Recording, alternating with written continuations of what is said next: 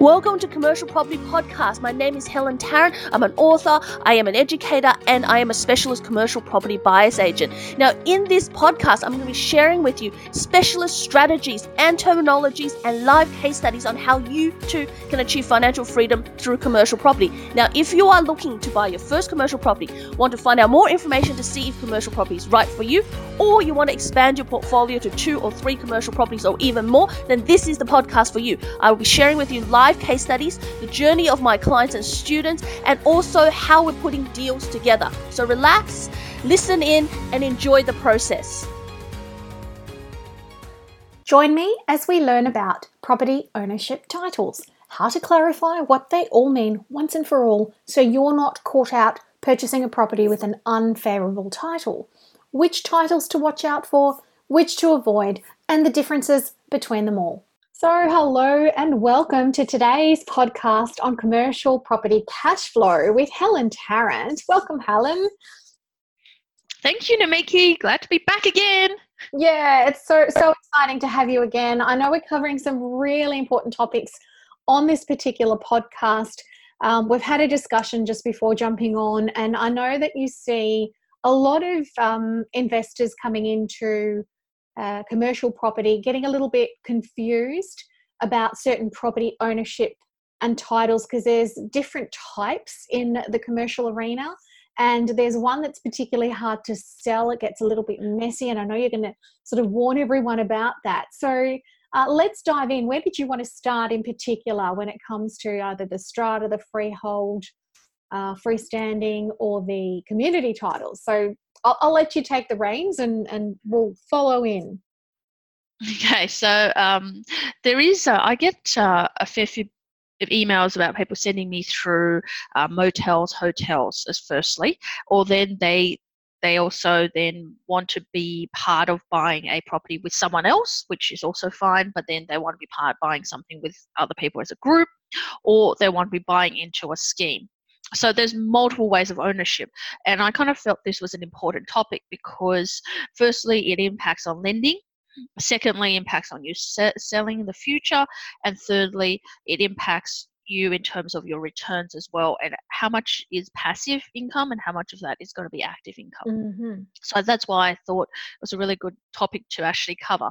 Uh, and so let's just sort of start out and, and start with the simpler terms and then we'll go down a little bit deeper. So there is what we call freehold property, which really in real estate, whether it's a residential commercial, it's the same thing. You've got your freehold property, which is what you own the title clear, clear title.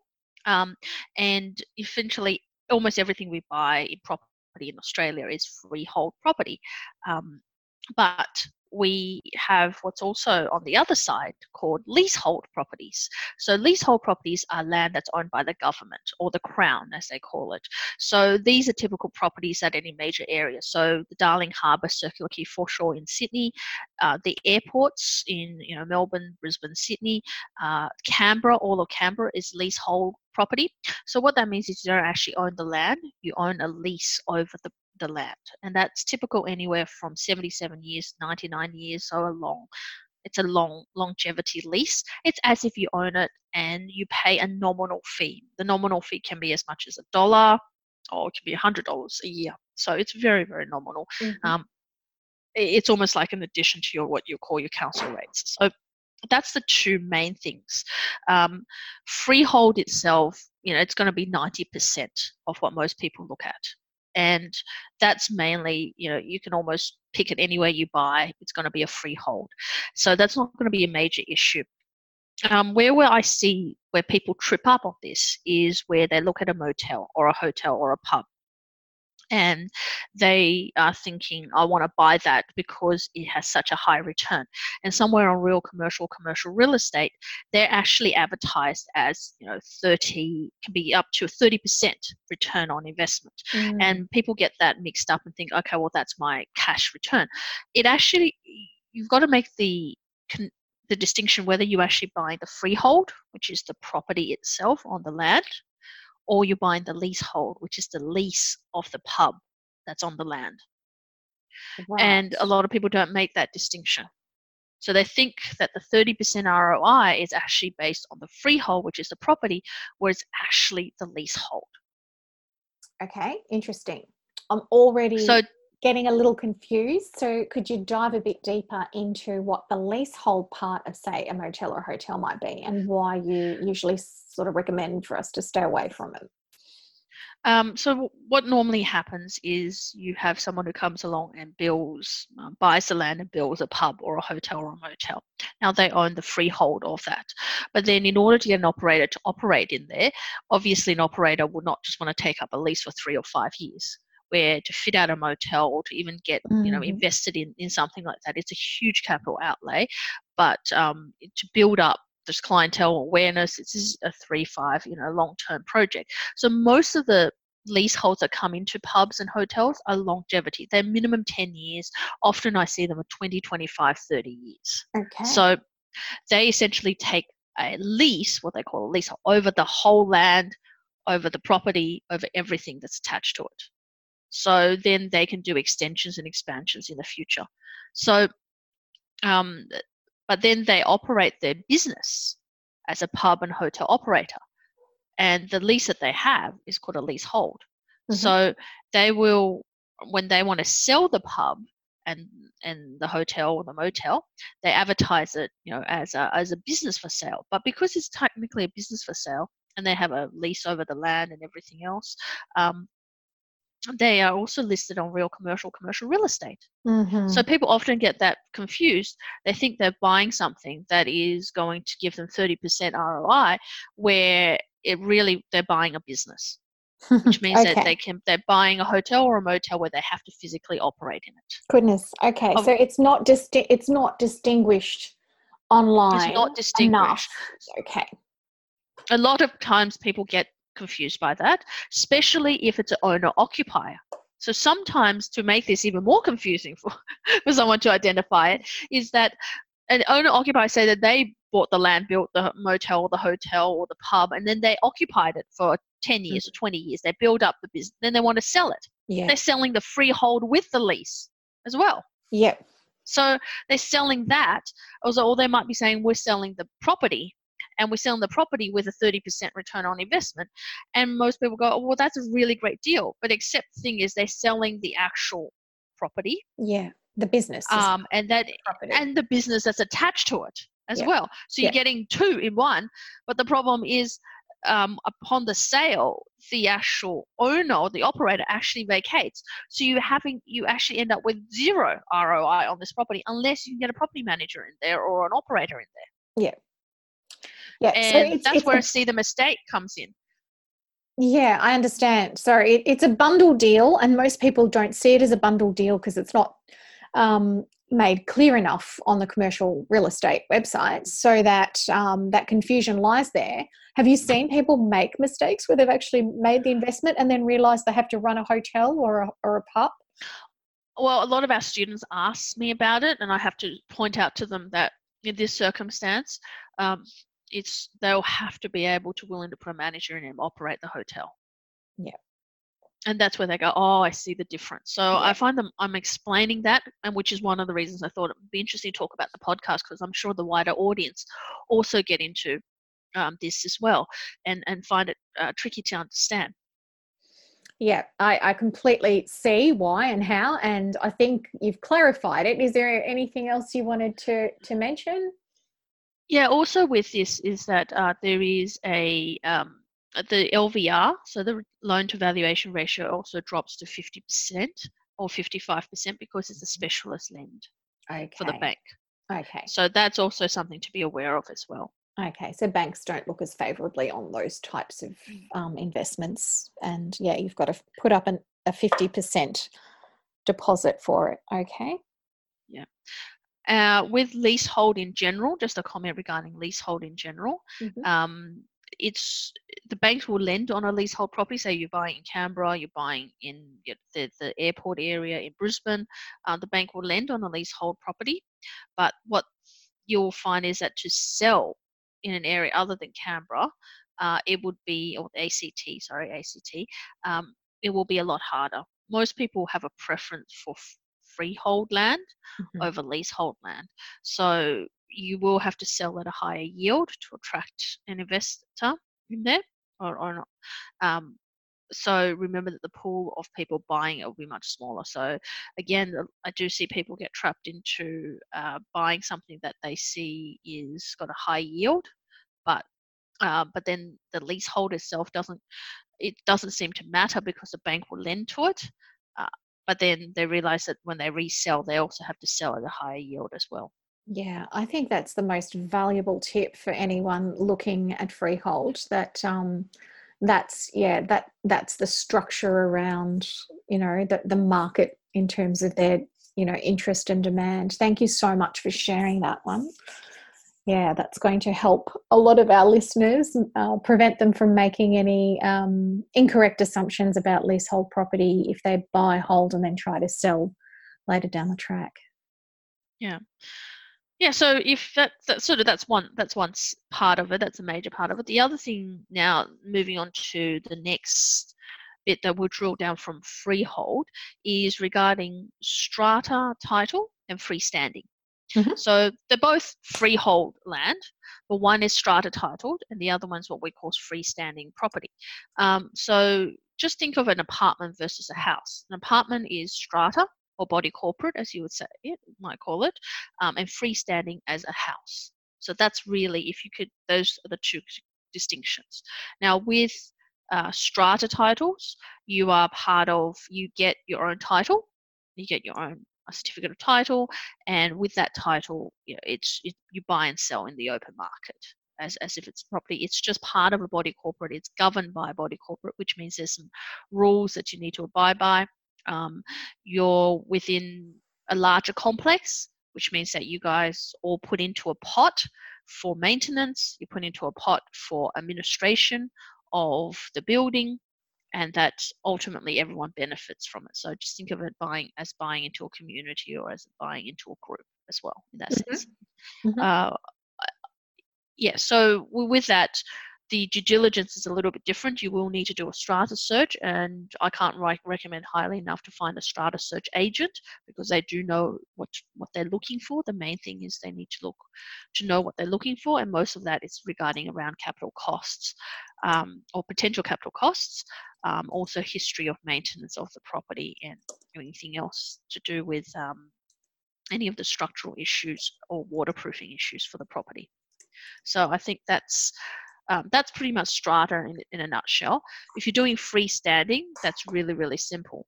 Everything in terms of freestanding is more governed by the council over a strata. So if you think you're doing an extension on the property, or if you're thinking of renovating the property or changing the facade of the property at the front of it, um, not the inside, but just the front of it, you will have to apply to strata. Whereas in a strata, com- oh, sorry, you have to apply to council. Whereas in a strata title, you'll have to apply to strata to change these things. And for freestanding, you'll need to get a pest and building report to look at the structure of the property as well. So Yeah. the difference is apartment versus house. So a strata usually is uh, retail office space typically. Now you can get smaller warehouses versus a freestanding building. So a whole building on its own. Yeah, beautiful analogy, and um, two very important aspects. So, um, I think I think that getting a, an agent to do a proper strata search is absolutely invaluable. Um, as you said, they know what they're looking for. So, again, for listeners not knowing, that's a, a, a valuable tip Helen's given us.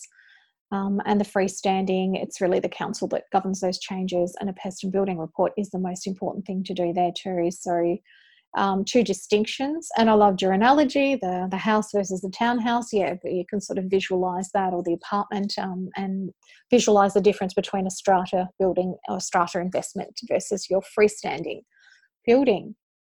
Um, are Yeah. there any particular um, advantages to one or the other, or is it just a matter of what suits each investor?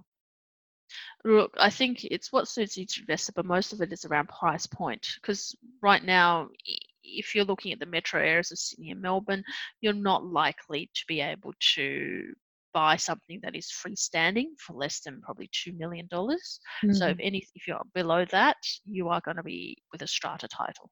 So it's yeah, that's also helps for someone looking um, at at buying or getting into commercial for the first time. You're looking at look how much can I afford as my first property. Then obviously if you are buying something under 2 million which most of us are um, then and you want to buy in a metro area like sydney or melbourne then you're going to be up for then you know you're going to be buying strata titled property Mhm. Yep. so that will help you in terms of your research Makes total sense.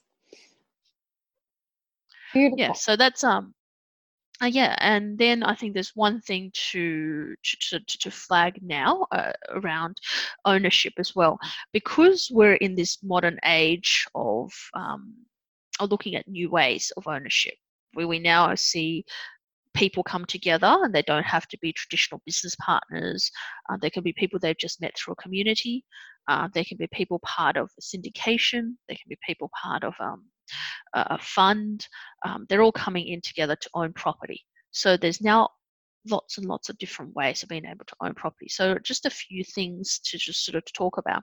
Firstly, um, we we have, and this is just a little bit of a history, and not to confuse anyone.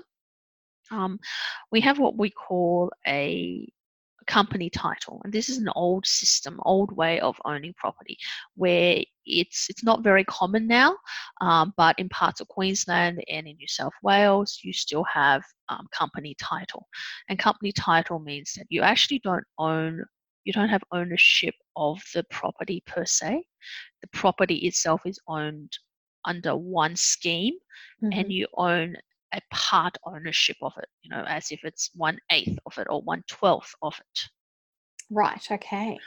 And therefore, for you to buy in, you're buying into a share of that company title. So you don't get the whole title, you get a share of that. Okay. And you can, and again, this is very, very difficult for resale and difficult for lending because banks at this moment don't really like things that are complicated titles where if they have to sell you up you can see that there's a difficulty where you only own one twelfth of a property hmm Yeah. or although you might be buying one unit in a 12 unit block and one office space in a 12 unit block but because it's set up under that scheme Yeah. you are technically only own one twelfth of it Yeah. Okay. And the co- obviously the bank will see it differently, and technically that is a different type of ownership. Really. it's a different type of ownership and um, i do sort of see it in um, in queensland parts of queensland and in new south wales as well so just when you and, and the, the contract will actually state that it's a com- company title often agents won't know the difference of it um, so it won't be flagged on on an advertising it won't be even flagged in your information memorandums or even in a lease Oh wow. uh, okay. so when it comes to the contract, that's where it come it can show up. Okay. So, So um, so that's where things then you realize, oh look, it's, it's a company title, and some some agents are aware of it, but you know you could be dealing with someone who's new and have no idea what it is as well. Okay, that's huge then. So really the only time you're likely to come up with it if the agent's unaware of it is on the contract. And until you've got a contract to sight, you don't know what you're dealing with. Yeah, yeah. Mm, Um, look, it, it's very rare, but it does come up. Uh, I had an email recently about someone wanting to buy into part share, and that was again when I looked into it. I said, look, it's it's a company title, and that's going to create issues in terms of lending. But resell is the the thing that is most worrying of that Yeah, of course. because Yep. most people don't understand, and it gets phased out. It's it, to go from a company title back to what we call free freehold title or Torrens title, which is the correct legal term for it. Um, there is a, a bit of an extensive cost. You have to sort of backtrack all of the ownership in the past until when the property was first became into existence, hmm um, which could be in the ballpark of 20 30 40 or 50 thousand dollars because you have to get someone to search all of that then lodge all of this with the land titles office Okay. Yeah. host of things yeah. Yep. So it's it's a significant cost to the owners and um, will take some time. So, and it depends on who the existing owners still are. If they're part of the original group for any reason or descendants, they might just want to stay with it. So basically, those properties could be problematic um, and a good idea to maybe stay away from them. Yeah, yeah, Yeah. that's the other thing. Yeah, um, the the um, there's the other thing that I just wanted to to just point out, which is not very common in commercial, but it is quite common in residential. But just touch on it a little bit is that in there is a thing what they call community titles, um, which is very similar to strata title. So if you get a strata title, you think it's a strata title, but it's a community title. Uh, there's very, it's very, very similar. Um, they will, you will still engage, it, or I guess a strata search agent that they can search the community titles history. Um, but instead of, it, it's more around land boundaries and common areas, and it might be because it's set up because it was quite a simple. Let's just say you had a piece of land and you divide it into four and there's four warehouses on it. The best, easier way to do that rather than strata title, it might be it's a community community Mhm. title. Because it's four simple boundaries by land, and then it can operate almost as a freehold, freestanding property Okay. on its own. So it, and it's just more the, around the land sort of boundaries. That's not going to cause a major issue, uh, but it will come up from time to time.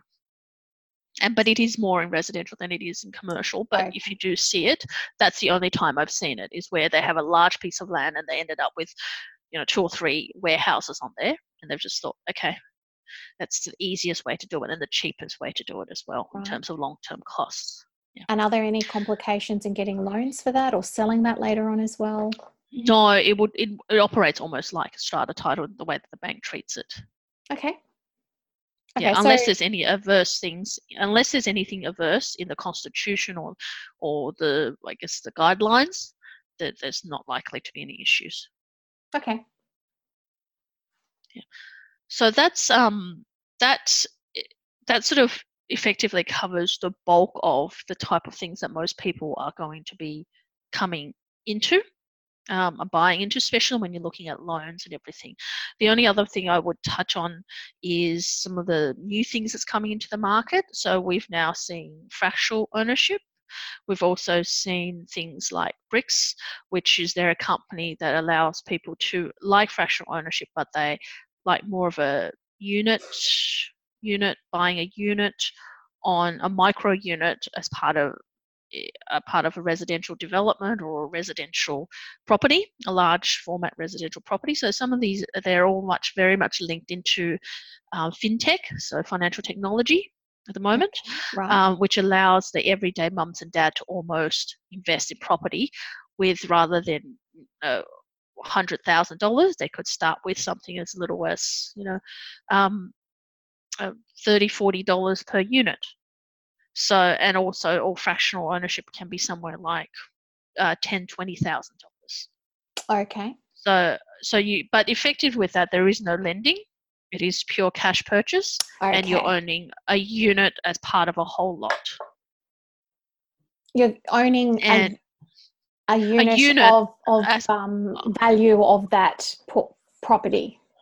yes so there will be a unit price and it's almost like a tradable like on as if you're doing it on the stock market so in the stock exchange you you buy a share and that's whatever that price is on the day it's, it's that kind of ownership in property i can i've seen that trend come come in at the moment Okay. is like you buying a unit in let's just say that you're going to buy an apartment block and the apartment block has a thousand units to own the apartment block and each of that thousand unit is um, uh, $10000 per unit Yep. so you put in $10000 you get one unit that's part of an ownership Yes. you own part of that Yep. um, but you don't own you don't own the actual property like you can't go and move into it um, you you might get some there might be some kind of return. There might be a capital return in the future might be a cash flow return um, based on whatever's been on offer.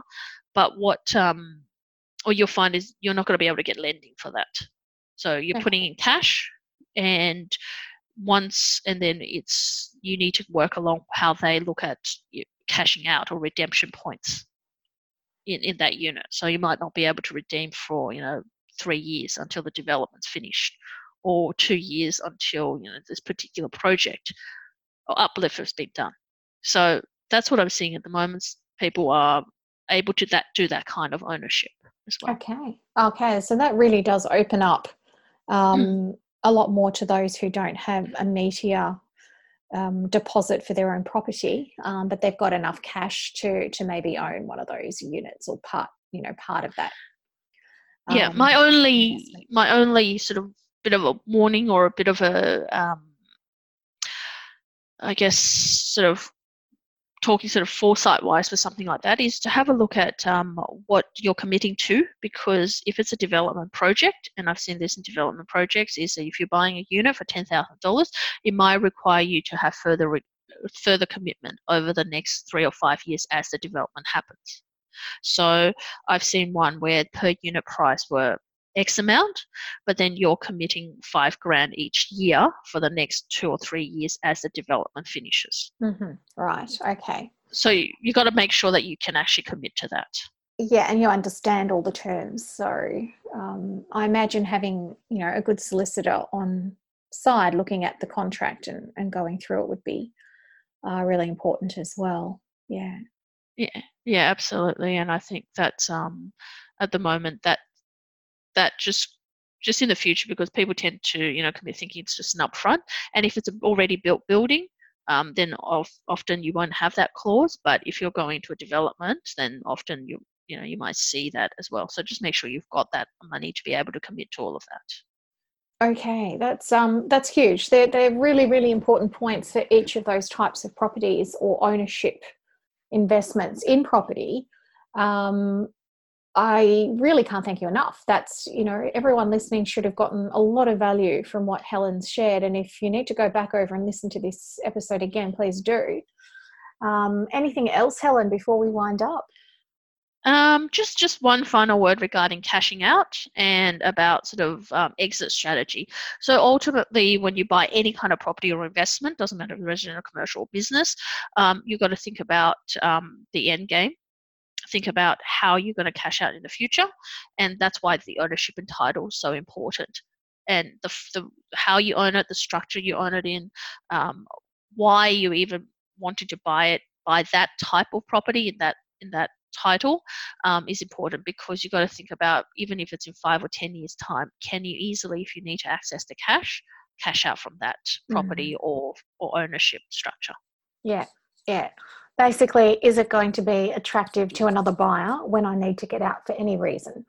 Um, yes. You know, and you know, can I? Can I? Is this property going to make it easier for another buyer to jump in, or are they going to be held back because of some of its attributes, such as mm. um, the company title or the leasehold or something else? Yeah, perfect. Yes. Wow. Huge. Thank you so much for your time. Really, really enjoyed um, all this valuable information and can't wait to have you back again soon, Helen. No worries. Thank you very much.